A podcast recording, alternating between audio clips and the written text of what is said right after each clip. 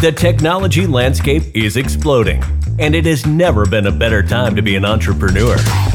There's so much information out there, it can be hard to know where to start or who to trust. Your host, David Paul, is a seasoned venture capital investor that has founded his own investment firm, DWP Capital. He's a straight shooter that cuts through all the noise to bring you real and authentic conversations with investors, founders, and operators in the startup ecosystem. Join him each week to stay current with today's trends and get smarter about startups and tech investing. Hey, everybody, this is David Paul, the host of the Capital Stack podcast, where I am with Sara. Last name, give it to me again. Omohundro. Omohundro. Sara Omohundro of Elevate Ventures. She functions as the venture uh, syndicate principal. Um, and prior to that, she was a senior investment analyst at the Indiana Public Retirement System, uh, a world that most GPs on the venture side um, really want to know more about because that's where the big money gets gets placed. And um, That'd be a great opportunity for Sara to talk more about herself and her work at Elevate, as well as uh, the Indian Public Retirement System. Uh, just a little bit about her current position. She works for Elevate, which is a state focused venture firm that focuses primarily in seed stage investments. They've deployed $134 million in approximately 467 startups. So they've been pretty busy. Sara, how are you doing? hanging in there. Definitely, we've been busy, um, but I have loved my time at Elevate so far. It's super fun and exciting. Um, so doing great. How long has it been? So I joined at the end of February, so going on three months now. Okay, all right. So yeah, it's like a it's like a drinking from a fire hose, right? It is, yes. And uh, when our chief investment officer left, I took over some of her responsibilities. So it was drinking from a fire hose and then drinking from a second fire hose. Yeah, dope, right? They just keep piling stuff onto you. So, so tell me, uh, you are, it's seven o'clock. You told me before we started the show that you, uh, you showed and rode horses for 20 years. I do. Yeah, I still do. I just came from the barn, actually. Um, I have a horse named Felix and I do uh, hunter jumpers. So like jumping over stuff essentially. Do you smell like a barn right now? I don't. I took a shower before we started. So. okay, that's good. So our guests don't need to smell the barn. exactly. Yeah. okay. and so, what, what what is it with horses that you like? You know, it's just super stress relieving to me to be outside at the barn around the animals. Um, and horseback riding is a really unique sport in that it's both very physical and mental. So whatever you brought into the barn that day, whatever you're stressed out about, worried about, thinking about you kind of have to leave all that at the door and it's just a couple hours of stress free, fun, relaxing time. I don't watch a lot of Netflix or do stuff like that. For me, that's hanging out at the barn. That's really interesting. You know, you see a lot of like um, behavioral health clinics that offer like equine therapy. And yeah. I mean, clearly there's something there between a horse and a person. There is. It's a special bond for sure. They're kind of like big dogs. They all have their own personalities and quirks and you get to know each one and they're all different and that just makes it even more fun. You're, you ever been kicked by a horse? I have. I actually, um, about three years ago, broke my rib from getting kicked by my own horse. Um, it was an accident. He didn't mean to, but he left a big horseshoe shaped welt on my side for a while. What do you mean? What do you mean he didn't mean to? How does he, does he accidentally kick you in the ribs? So he, um, I took him outside just to graze, eat some grass, relax. Um, and he just got like really excited. He was kind of young at the time. Um, he was at a competition and there was a lot going on and he uh, just started like bucking and was having fun and didn't realize uh, I was still standing there and I was just kind of in the wrong place at the wrong time. Yeah, I would have put him to sleep. Can you do that? Can you put a horse to sleep? Um, you can, but you have to have a good reason to. Yeah, so it's, yeah, it's not like a dog. Like people are going to frown at you if you come in and say that your horse misbehaved. Can you please put it to sleep? yes, yes, they would. So tell me a little bit about your Sara. Tell, tell, I mean, tell us a little bit about your background and you know how you ended up in finance, and take us the story through, uh, through uh, to elevate. Yeah, so I am from the Chicago suburbs originally, came to Indiana to go to Butler University for undergrad, studied finance and economics there. Economics was what I was really interested in. Um, and my original plan was to go to grad school for econ and like go be a full blown economist. Got to about junior year, realized I would much rather, you know, have an income and some work experience and do something else for a while. Um, so that's how I kind of got into finance because it was like econ, um, but you know, still had a lot of the same themes, ideas, um, but more employable when you graduate. and so um, I started studying investing, did an internship um, as an investment analyst. And then uh, once I graduated, started working for the Indiana Public Retirement System or INPRS, which is the state pension fund of Indiana. Um, and that was a really cool gig because I got to see the whole investment world from a 30,000 foot view. Um, got to work across all the different asset classes, do asset allocation, risk management, um, just uh, you know have access to all the biggest, best investment managers in the world and their research. So that was a really awesome learning experience for me. Um, but after being a big LP for so long, I wanted to get some experience on the GP side.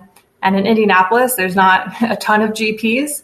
Um, so someone referred me to this position at Elevate. They were looking for someone with fund experience to help them launch a new fund that will be uh, hopefully launching later this year.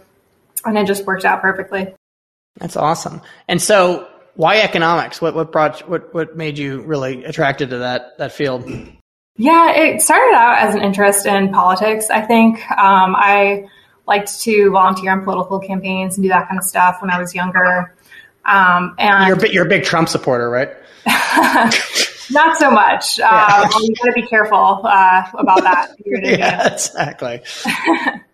um, and of kind of the political world, economics, I think, was just the most complex, the most interesting to me. And so I thought, I want to study that um, when I go to school. And so that's kind of the path I went down. And um, you know, I just loved how it combined both the theoretical and mathematical and just all these different fields kind of into one.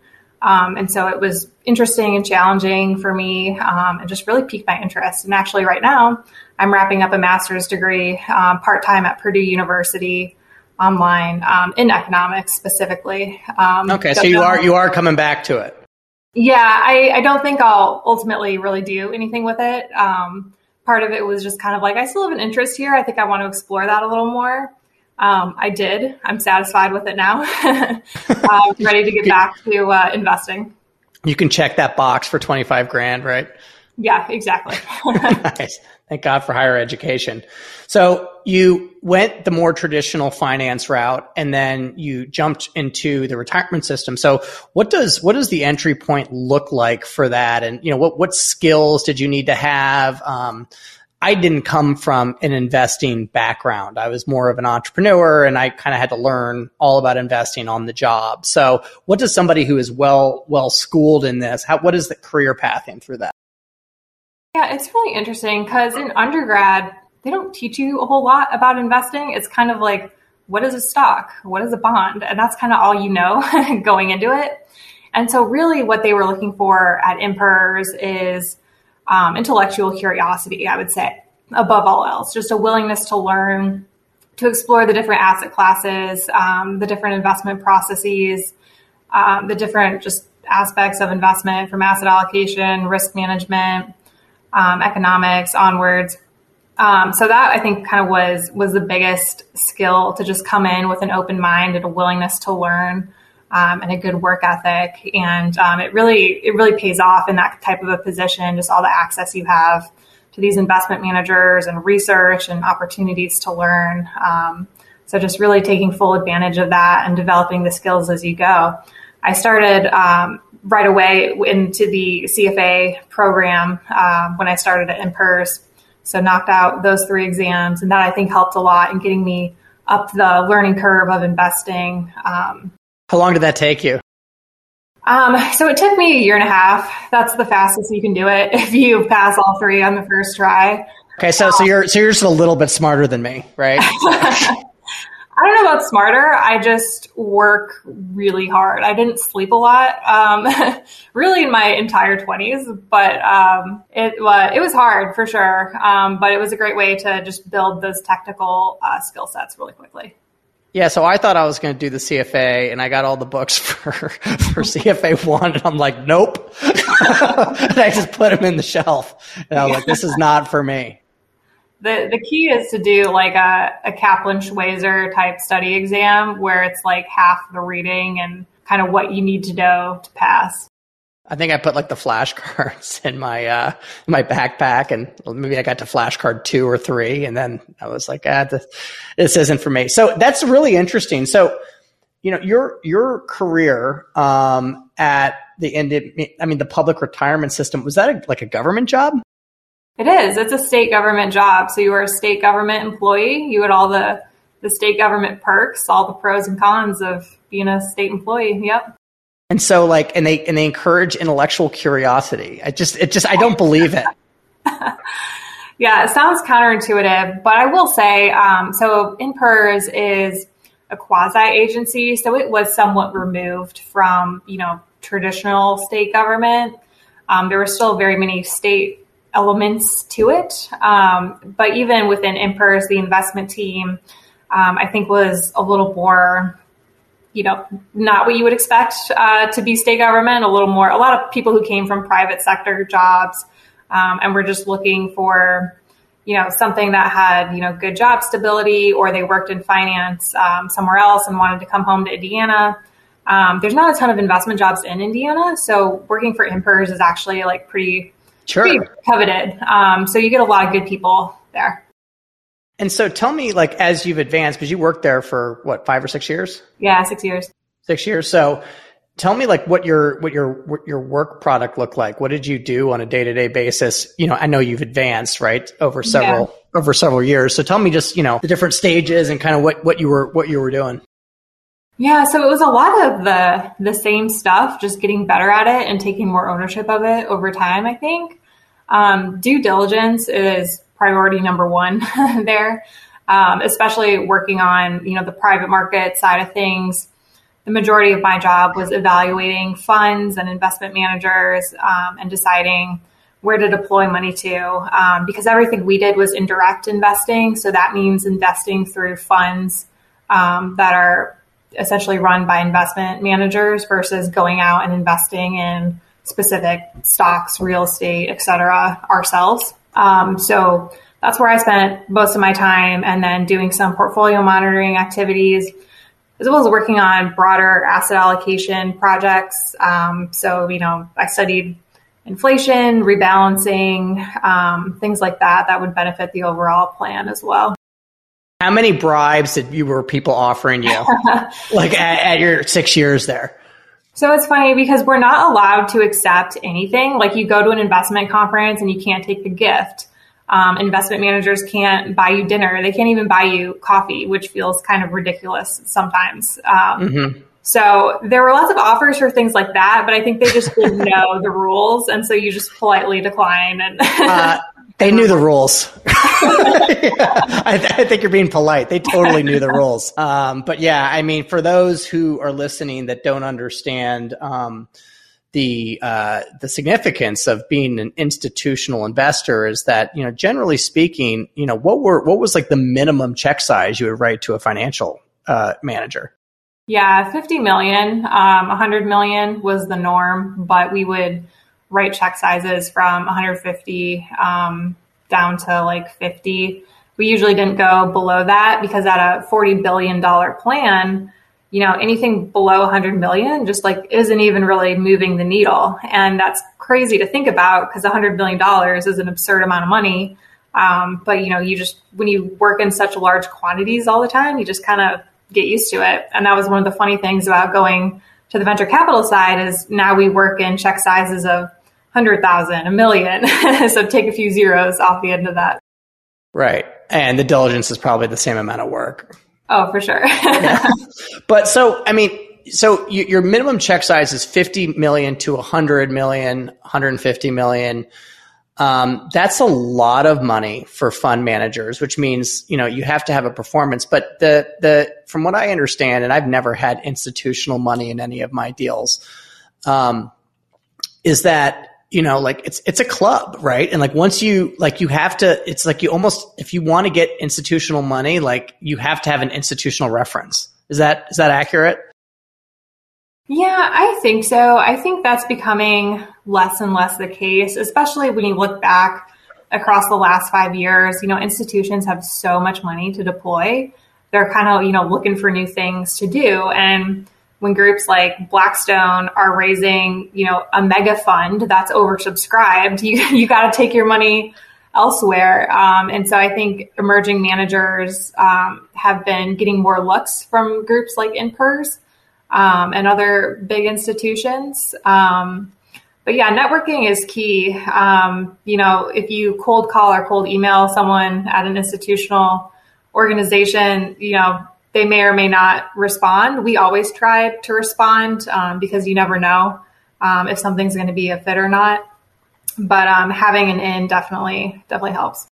Yeah, I went to a, a fund manager conference, an institutional fund manager conference and, you know, there were a bunch of fund managers there and it was an invite only event. And there was, you know, all the big LPs, you know, the pensions, the insurance, all of them on stage.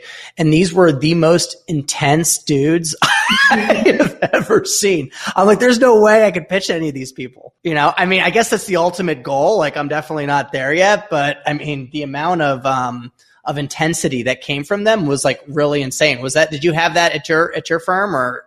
You know, that wasn't really my experience. I think sometimes that is. I feel like, especially on like the big family office or foundation side, you get some of that. But I feel like the the really big institutions, like the public pensions, you know, the state government type jobs, even insurance firms, sometimes like it's mostly just you know kind of regular people. Um, you know, I think the the really ambitious, intense people are the ones on on the GP side trying to you know launch their own firm and raise their own funds. Um, so I didn't really experience that, and I think being on the other side of the table, it's funny because like you see GPs like get so nervous to present to you, and I'm like, dude, it's fine. Like it's no big deal. I do this all the time. Like it's um it's kind of funny. I think you know just remember it's just an average person sitting on the other side of the table. They do this all the time. It's no big deal. Don't worry so much about it. Exactly, exactly. And so, um, when being a, uh, an LP of that status, I mean, it carries a lot of responsibility just from a, a fiduciary perspective, but like also, I mean, just just being constantly pitched I mean, is that what's that like? And you know, constantly being berated by by fund managers because there's a lot of there's a lot of hammers trying to hit that nail. Yeah, the longer you do it, the better like feel you develop of like, is this a fund that's going to be a good fit for us or not? Um, definitely, I feel like especially during COVID, when everything went virtual, all the pitches started to run together because when you're on Zoom, just like looking at a screen, it all kind of looks the same after a while. So, you know, my advice to GPs would be go go meet those LPs in person, get in front of them, have conversations with them, build that relationship. That's the biggest thing is relationship building. Um, you know, I'm a lot. I was a lot more likely to take a call or listen to a pitch from an investor relation person or a placement agent that I knew and liked versus, you know, someone just kind of cold calling me with another private equity or real estate fund like all the others. Yeah, yeah. Show me that you've got, you know, the the stuff to get in front of me, right? And through a warm intro. And if if that's, you know, not capable, like what what's your execution like post, right? And how do I know you're going to be in the, the best deals?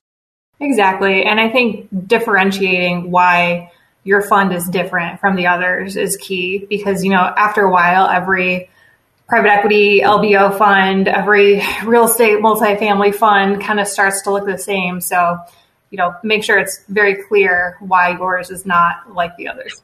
Yeah. So, okay. So this is really a good segue because there's a ton of stuff I want to talk about as far as selecting managers and, and diligence and differentiation and the process between that. But I mean, like, at the same time, you know, you have so much capital to allocate. You have managers that are working, right?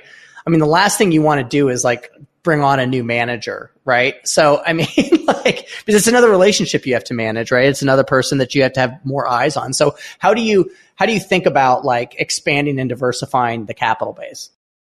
Yeah, so part of that is we leverage consultants to help us with reporting and monitoring and things like that. So when we did bring on a new relationship, it wasn't just us trying to manage it 100% of the time.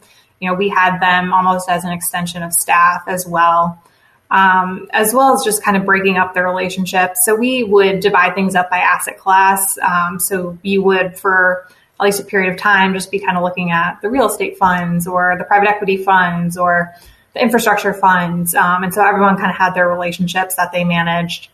Um, and, you know, you kind of get to know, you know, who's who and who needs more attention than others um, and which ones are the problem child and you need to, to check in on more. Um, so it, it, never was, you know, a huge issue for us. Um, but that's another reason we, wrote such big check sizes because you don't want to have hundreds of managers to manage. You want to have you know, 50.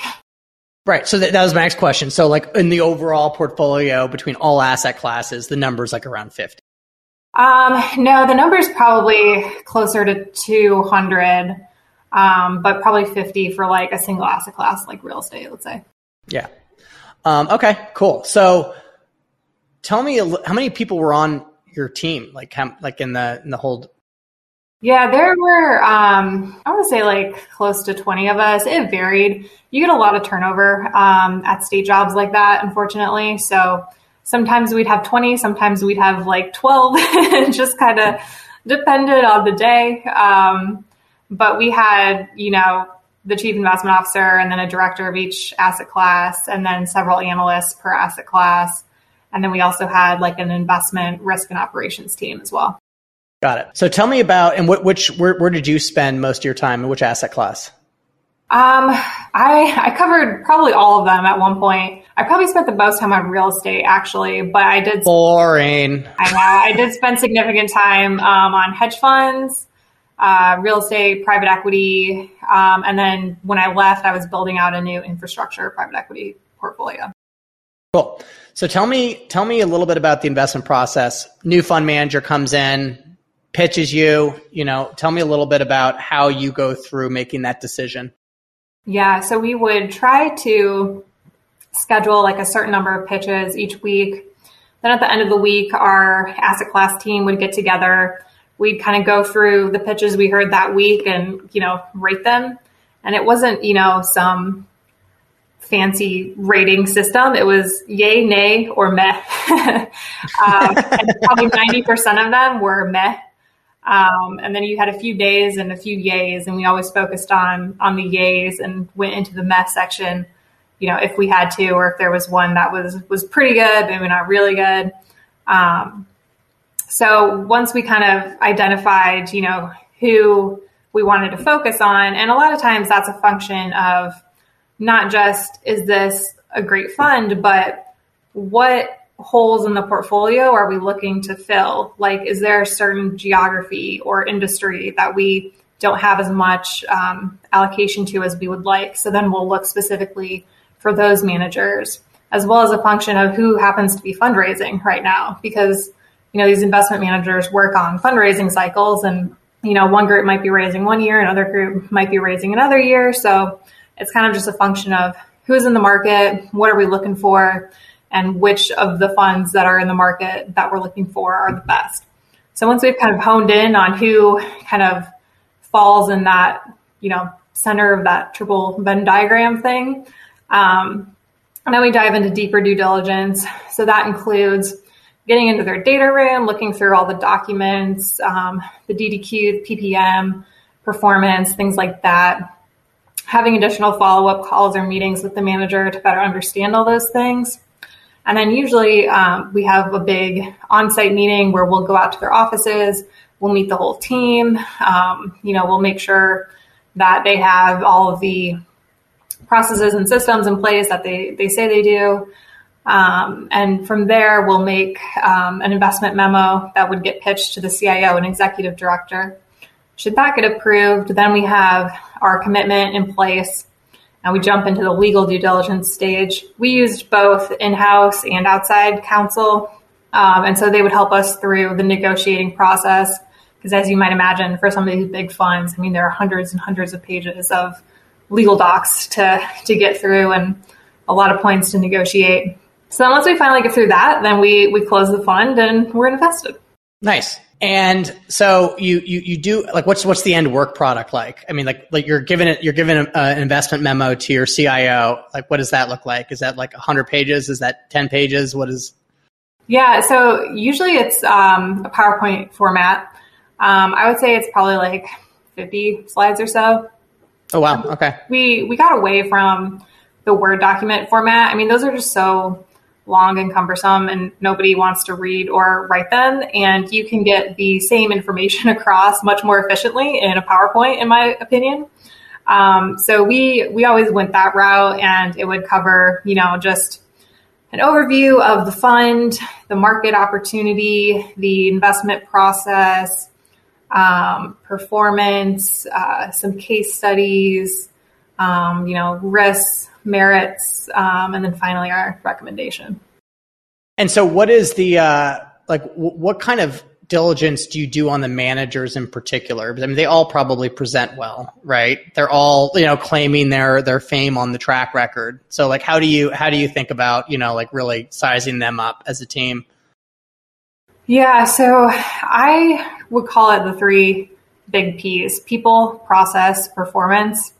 So people, you know, is the team experienced? Is it, do they have capacity um, to manage the number of deals that this fund is going to be taking on? Are they spending a significant amount of their time on this fund versus other things going on at the firm? Um, is there a succession plan in place if certain members of the team decide to leave? Process uh, is it systematic? You know, there's when it comes to different investment processes, there's no right answer per se, but mm-hmm. we do want to see that it's well thought out and it's consistent. You know, they're doing the same things every time. Um, should there be turnover on the team, or should we run into you know a recession or something like that? Are they still going to be using the same process and putting the same diligence into their investment decisions? And then performance is track record. And, you know, that's, it's a little more complicated than it sounds because it's not just looking at IRR. You also want to understand the gross to net fee spread, the multiple, um, as well as reading the footnotes of the performance and making sure that what they report is, you know, legitimate and they're not, you know, picking certain time periods or leaving certain investments out. So you, you always want to dig in there too. And then, uh, and, and especially on the venture side, you know, those things, those multiples are grossly inflated. Yeah, exactly. So um, how that's calculated and and uh, how and, and why is important.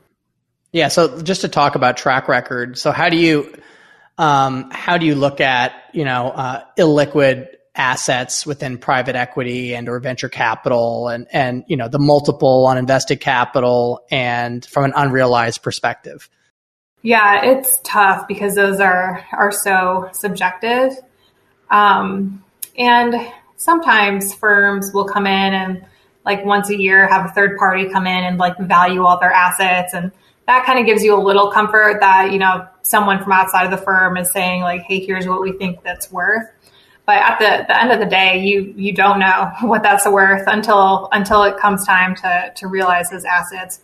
And so what you can do is um, look across your other managers and see how similar assets have traded recently, um, as well as just understanding, you know, based on this manager's investment process and the deals they've done in the past that have been successful or not successful, how does this one compare and how might I expect it to perform? As well as just looking at, you know, what's the market outlook for a certain industry or a certain type of company? And is it, you know, bullish or bearish and how might that inform the valuation? So there's different things you can do to kind of triangulate what you think it might be worth. Um, but ultimately, when you're in a fund, it kind of doesn't matter because there's not a whole lot you can do about it. It's up to the investment manager to manage right. the investments and, and realize um, the fund, but it is on you to at least monitor it and decide whether or not that's a manager you'd like to continue investing with going forward. Yeah. So yeah, I find that um, you know the the you know the TVPI, which is a fund metric within venture capital and private equity, which stands for total value paid in, which is essentially how much money is your cost basis versus how much is actually uh, it's being worth is a very subjective number because I mean those there's no standard format on how that actually gets reported. You know, some some investors they do it based on you know how things get marked up within their portfolio, which I personally think is the way to do it, right? Because somebody else set the price. Um, but some people, you know, I literally was on the phone with a fund manager the other day, and they were asking my advice, like, should we just like you know you know, if they didn't raise another round, should we just, you know, kind of do a, a calculus on like what their, what their, what the run rate is and what the comps are? And I was like, dude, like, fuck no. You know what I mean? Like that's, inc- then you have to mark it down and like, you know, then you have to explain to your investors and, um, that's not a good look, you know, and it, it, it doesn't really keep you honest. Um, yeah, I think LPs probably put too much weight on track record, if I'm being honest. Like, you know, at the end of the day, when the fund is is over, you can clearly see how it did. But in the interim, you know, you have to rely on whether or not you trust the team and their processes versus how are the specific assets doing. Yeah, I think that's right. Because at the end of the day, you're getting like two to three X on your money within 10 years and you're making between, you know, 13 to 18% IRRs. And, you know, you just hope you're in the top quartile. Yeah. And like that's subjective. Quartile of what? right. Yeah. So we want to go into that a little bit.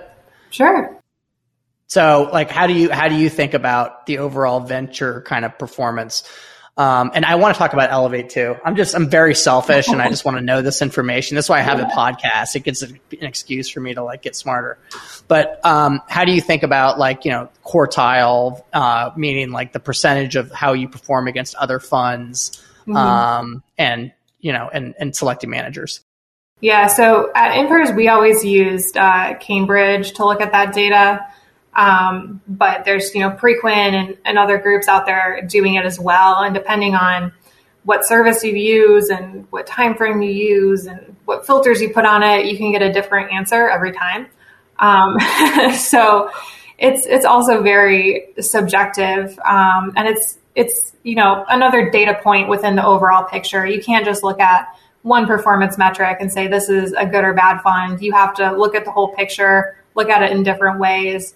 It's really just one one piece of the puzzle. Um, but you know, if the fund has consistently poor metrics, no matter how you run the report, then you know that's, that's a bad sign. yeah.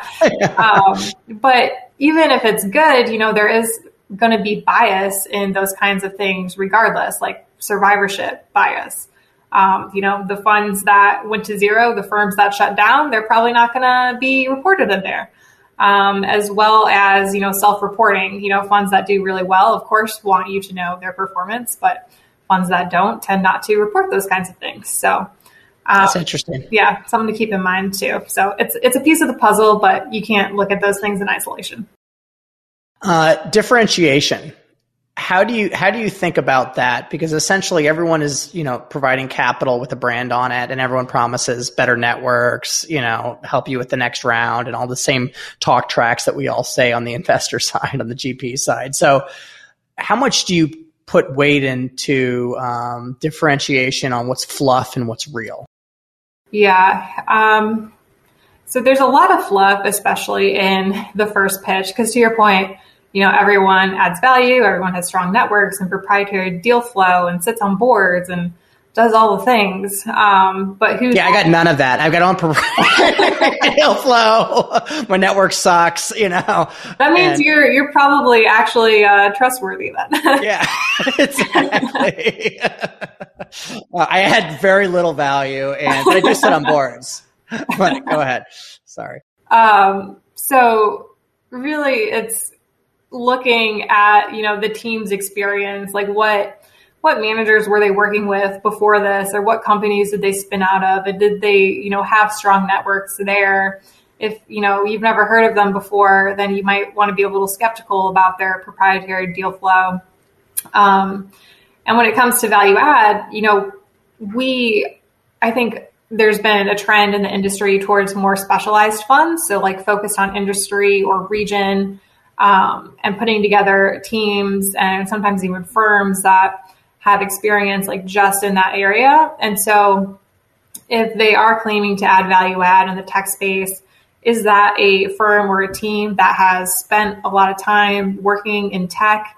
Um, and do they have that track record of making good tech deals and having a strong tech network? Um, if not, then I would be skeptical of their ability to add value in that space.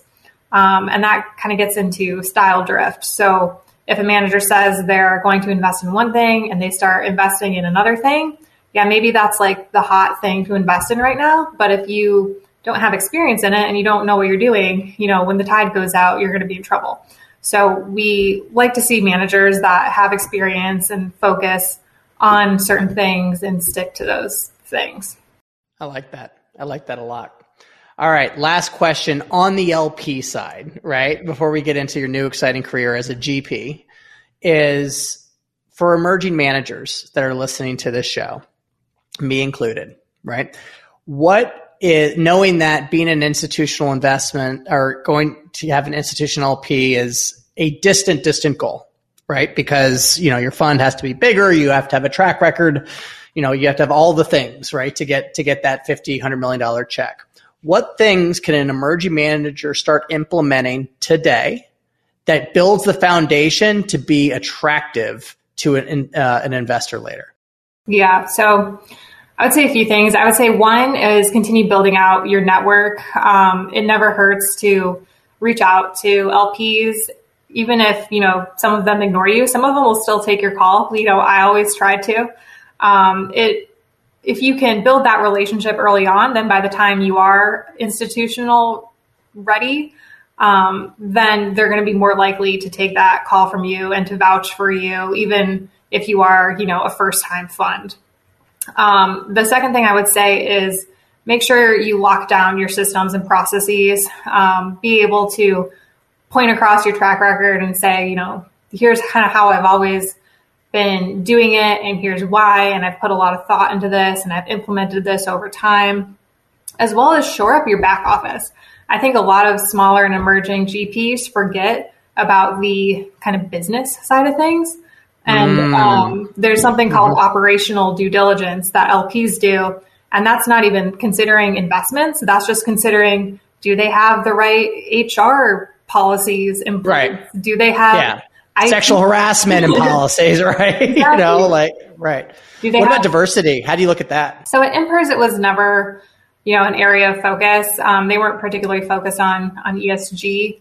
Um, it's something near and dear to my heart. I actually run a networking group for women in the investment industry here in Indianapolis. Um, so there's like, there's like three of you. There's like 20 of us. Thank you very okay. much. nice. Good.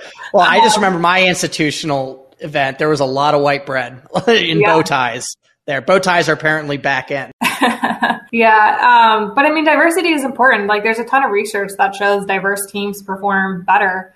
And we've seen a lot of managers um, really start taking that seriously. And so it is something we certainly like to see um, and I think are looking for, you know, more informally, even if we don't have a formal ESG policy in place. Yeah, I mean, I completely agree with that. I have um, my, you know, I mean, this is silly because I have one other person on my team, but she's um, she's very diverse. She's a um, minority female, and actually she's an immigrant. She's a three. She's a trifecta. She doesn't even have citizenship, but you know, having her diversity in thought is is really quintessential to to the business. Um, I yeah. think. Um, so tell me, um, we. So having your back office in check, building out the relationships. What else? Is there anything else that an emerging manager needs to know? Um, that and you know making sure your processes are locked down. I think those are kind of the the big three things that um, I think emerging managers can be doing. Um, and I think, you know, just don't be afraid to, to reach out to LPs and ask questions. I think you'll find that most of them are, are happy to, to help and, and chat. Cool. Now you're a GP. Now I'm a GP. I went to the dark side. You went to the dark side. So tell me, tell me what that's like and that transition and, uh, you know, dot, dot, dot. Yeah, it's like night and day difference. I mean, INPRS is is a great institution, but at the end of the day, it, it still is a state government job. And now I work for you know a small lean GP, and just the the energy and culture shift is like a total 180. And so I'm really really loving that. Um, What's how's the culture shift different? Yeah, so a state government, you know, especially working with such large quantities of money and doing it, you know, at the public level, there's a lot more, um, you know, scrutiny and process involved. And so things move more slowly and take longer as they probably should. Whereas on the GP side, especially venture capital, things move very quickly. Like we'll turn around due diligence on deals in a matter of a couple weeks. Whereas at INPRS, everything was a matter of a couple months at least. Um, so just like the fast paced aspect of it, um, I love how like hands on you get to be. Like, you know, Elevate is a pretty lean team. Um, and so everyone on the team is very hands on, doing a little bit of everything. It's very entrepreneurial. Um, and so that's just been, you know, exciting and challenging and a lot to learn. And I'm really loving that. That's great. And so you can move quicker, you're more nimble what is uh, what is the thoughts around you know picking right? And and picking with companies that don't have a ton of but you know when you actually now that I'm thinking about it when you were talking about evaluating fund managers evaluating you know funds to put large large checks in it seemed like a lot of your analysis was qualitative. Yeah it, it really is. And the same skill sets carry over on the GP side. Um, you're evaluating the team the people the process um, you know, performance is a little different, obviously, but a lot of it is still the same. Yeah. That's amazing. So, um, tell me, tell me a little bit about how you know you look at you know those early stage companies and and and what what what has you excited to, in today's technology markets. Yeah, it's it's hard not to be excited. Like every day you have companies come in that want to make the world a better place and have something cool and innovative to show you. And it's hard not to be optimistic when you're in this job and seeing so many cool new things every day. Um, you know, when we're looking at companies, so Elevate invests across the whole spectrum. So we'll do everything from pitch competitions where we're writing $20,000 checks to university students to you know, Series A, Series B deals where we're investing several million dollars at a time. So even our due diligence processes vary quite a bit. Um, obviously, when we're doing things that are like super, super early stage, there's, um, you know, in smaller check sizes, there's a little less due diligence that goes into it. Um, you know, we still do our due diligence for sure. Um, and a lot of it is, you know, similar as far as evaluating the people, the processes, um, the industry? Is it, you know, an idea that one solves a problem and two has a sizable market um, and that potential for go to market and product fit? Um, whereas as we get into the later stage deals, we start digging a little more into the numbers, the performance metrics, um, you know, seeing how they've built out the team over time. Um, has their, uh, you know, have things gone according to plan? Um, have they had to pivot? So it's similar, but but different. Yeah, and so how do you man? you don't have consultants managing those relationships. so, so, how do you manage yeah. that? How do you manage the you know the the communications and and talking to them and yeah? So we um, we've had to systematize a lot of it. Like our quarterly reporting is a form that we send out to all the companies and just say please fill this out. If we tried to, I'm sure, I'm sure they love that. I'm sure they love that. Some of them are very good about filling it out. Others not so much. right. um, but I mean, if we tried to, you know, inbound take in the quarterly and monthly updates from all of our companies and look through it, like there just wouldn't be enough time in the day for all of that because since we are doing, you know, venture development for the state, we do have literally like 400 portfolio companies, and that's just too much to be managing on an individual ad hoc basis. So we do have to have systems and processes in place to manage that. Um, our quarterly reporting is an example of that. Um, as well as some of the questions on there are like, do you plan on fundraising in the next six months? And if they say yes, well, that's a cue for me as director of syndication to potentially start reaching out to them and saying, hey, what are your fundraising plans? How can I be helpful? Um, so collecting the right data, having the right systems in place, that's how we manage those relationships, you know, and letting them know, you know, even though we may not be reaching out to you all the time, like our our door is always open if you have questions, if you need help. Um, and we do try to sit on boards and observe boards where we can. And we have a team of advisors as well that help us out with that piece of it. Yeah, that's nice, right? To have at least a presence and knowing that they they're you're a safe place that they can come to and that you weren't just money that just shoved in. Yeah, exactly. Um, oftentimes, that's much more valuable than you know operational advice or strategic advice on how to operate. Right? It's just just can I, can I come here and talk to you? Yeah, yeah. We want them to to run the companies. We don't need to be selecting the management team, things like that. Um, but we do want to be in the know and we want to help out where we can add value. Uh, and so your only LP is the state. Yes, so we um, get most of our funding from the Indiana Economic Development Corporation, the IEDC, um, which is part of the state government, um, although they are technically private, I believe. Um, so they fund us to do what's called venture development. So um, that is kind of like venture capital, only it's not purely return motivated. It's also economically motivated in that we're looking to deploy capital and build out the entrepreneurial ecosystem in Indiana, which has um, really been growing quickly, um, especially over the past five, 10 years. And the IEDC has done a lot with tax credits um, and other programming to bring entrepreneurs to the state and encourage people to start businesses. So it's a really exciting time to be a VC in Indiana or be an entrepreneur in Indiana. Um, and so we're deploying money in that respect. Um, but we are also looking to launch a new venture capital fund that is going to be return motivated for late stage deals called the Growth and Opportunity Fund. And that's going to take our winners from the venture development, super early stage side and continue investing in them. Whereas historically, either we wouldn't have been able to invest or would have had to pass them off to another VC. Now we can continue investing in them alongside private capital. So we're keeping investment dollars in companies in Indiana.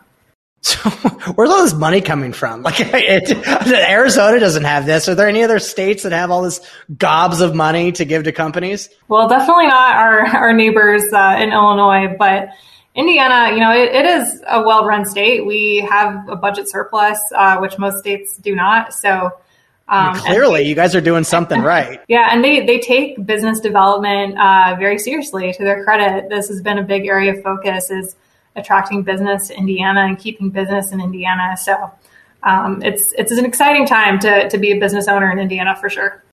So are they going to throw the growth fund on you too? I mean, you have time, right? yeah. So that's actually what I was originally brought on to do is focus on the growth fund, um, and then with some of the transitions we've had at Elevate, I've taken on uh, everything else as well.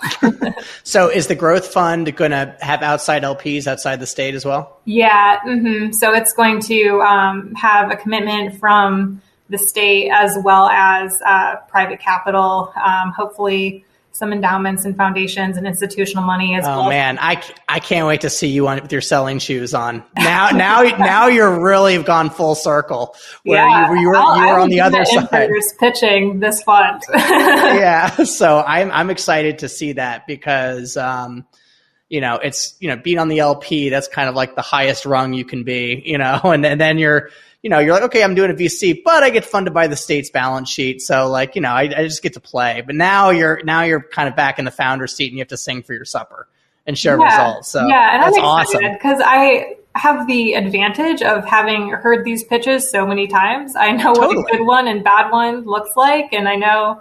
Um, you know what our pitch book needs to look like and what docs and things we need to have in well, place. Yeah, and you probably have a network, right, with these other uh, these other people. I mean, you have a huge leg up. Yeah, yeah, I know a lot of the local LPs for sure, but you know, that's another thing about building relationships, even as an LP. When I left INPRS, a lot of the GPs that I knew well were like, Hey, when it's time to raise your fund, like, let us know. Let us know if you need introductions. We're happy to help. And, you know, that's just something they're doing because of the relationship we have, not from a business perspective. So building relationships is so important no matter what side of the table you're sitting on. Totally. It's everything. Um, so tell me uh, a couple canned questions here before we wrap up. What is your favorite book? Ooh, my favorite book. Um, Never Split the Difference by Chris Voss. It's about That's negotiating. It is excellent. Why was he running so many Instagram ads for that book? did you did you see? you're probably not on Instagram. I saw that dude. Or it was like a master class, I think. That like yes, he, was like, he did have a master class. Yeah. Yeah, like I mean, he was promoting the shit out of that master yeah. class. I'm sure that was, was a good. That was a good book. Yeah. What was your What was your key takeaway? Um, just that negotiating isn't about, or at least isn't all about like the the nitty gritty, you know, selling aspect of it. It's more just about the the people skills, the relationship building, um, the psychological aspect of it. Um, you know, I think a lot of people don't really keep that in mind that it's relationships 1st Hmm. Um, and what's the best piece of business advice you've ever received? Ooh, um, this one came from my dad. Learn to suffer the fools. what does that mean? Um, well, you're going to come across people uh, in your career that you think maybe don't know what they're talking about or you don't really want to work with, but you will be better off for having been nice to them and tolerated them and helped them out um, than if you just blow them off or uh, disregard them. So, and that I think, you know, too goes back to relationship building um, and just being, you know, professional and, and kind always. Yeah, it doesn't cost much to be kind. Yeah, exactly. And you know, just being responsive and being nice to people is half the battle, really. When you're have, trying to build relationships. Have, you, in your, I mean, you've only been doing this for a couple months now on the GP side, but have you in, encountered any investor versus investor hating yet? Not really. Um, in Indiana, I think we're really lucky in that it's a very collaborative environment. There's a lot of deals to do and not enough VC money. Um, so there's a lot of information sharing and deal sharing uh, that goes on. And so it's been very, very friendly and collaborative so far. Yeah. So the, the, shit talking is kept to a minimum. Yeah, I think so. Or maybe I just haven't heard it yet. We'll see. Yeah. Everyone's talking shit about you. That's yeah. why. yeah, no, you're not in there. I'm just kidding. Thank you so much, Sara, for coming on. Yeah. This has been incredibly insightful. Again, you know, selfishly, I mean, all those questions in the first 30 minutes were things I wanted to know. But I mean, hopefully somebody got value out of it. Um, yeah. I certainly did. Um, thank you, everybody, for listening to the Capital Stack. We are launching an episode every Tuesday on all your platforms iTunes, Spotify, and YouTube. Uh, please subscribe if you like it, share it with a friend, and we will see you next week on Tuesday. Thanks. Bye bye. Thank you for tuning in to the Capital Stack Podcast. Make sure to share this with someone you know that can benefit from this content. Remember to support this show by rating, reviewing, and subscribing. David Ball is the founder and general partner at DWP Capital. All opinions expressed by David and podcast guests are solely their own opinions and do not reflect the opinions of DWP Capital. This podcast is for informational purposes only and should not be relied upon for decisions. David and guests may maintain positions in the securities discussed on this podcast.